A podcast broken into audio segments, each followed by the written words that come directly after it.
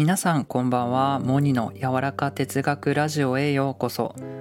私は個性や才能を伸ばすこと人の創造性について追求しています。また人の感情や精神のメカニズムについても発信していきます。人の創造性や感性と言われるものは私が最も関心のある分野で人生をかけて明らかにしていきたいテーマです。それらについて考えることそして発信すること。それによって今聞いてるあなたにも役に立てればとても幸いです。はいということで今回語るテーマは人生における転機の3段階ということで人生には後で振り返ってもあの時期から変わり始めたよなというような転換点が私たちにあります。で今はそれこそ新型コロナの影響によっていろいろと自分に向き合う時間を持った人も大勢いらっしゃると思うんですけどまさにこのような時代の大きなパラダイムシフトと呼ばれる価値観や社会システムが一新されるような天気の中ではそれに合わせて人生の転機を迎える人も多いことかと思うんですよね。でそんな中で転機というものには3段階のステップを踏んで文字通りあなたを転換させていくんだよというのを説明していこうと思います。また今回これを聞いてる人の中にも今の自分を変えたいと考えてる人や生き方を変え変えたいと思ってる方もいらっしゃると思いますので是非この天気の3段階を意識していただいて少しずつ変化していきましょうね。はい。じゃあまず1つ目の段階は終わらせる段階です、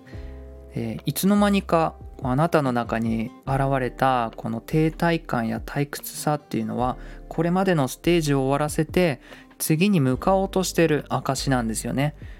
で惰性で続けてるその生活習慣や仕事とかあと人間関係などをしっかりと終わらせるっていう段階です。そして2つ目がニュートラルな段階と呼ばれるものなんですけど終わらせることによって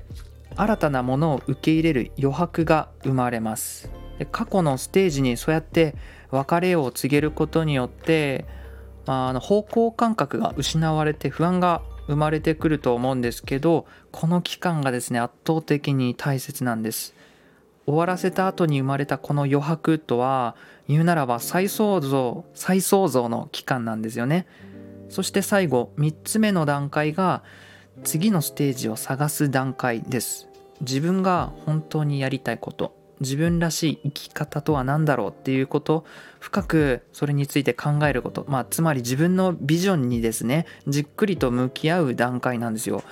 でそのうち自分が進むべき方向にピンとくるものがあのきっと現れるのでそこからはまたモードを切り替えて活動をしていくというこの3ステップになってます。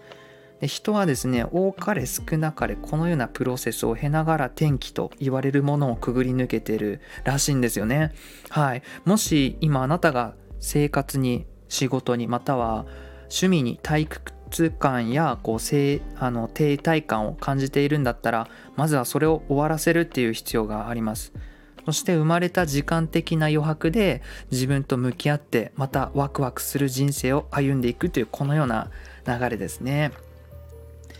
はい、答えっていうのはいつも自分の中にあるものなんですよね。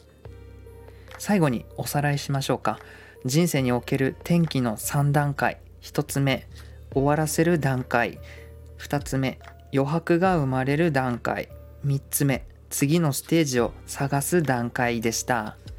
モニの柔らか哲学ラジオ。本日も最後までご清聴いただきありがとうございました。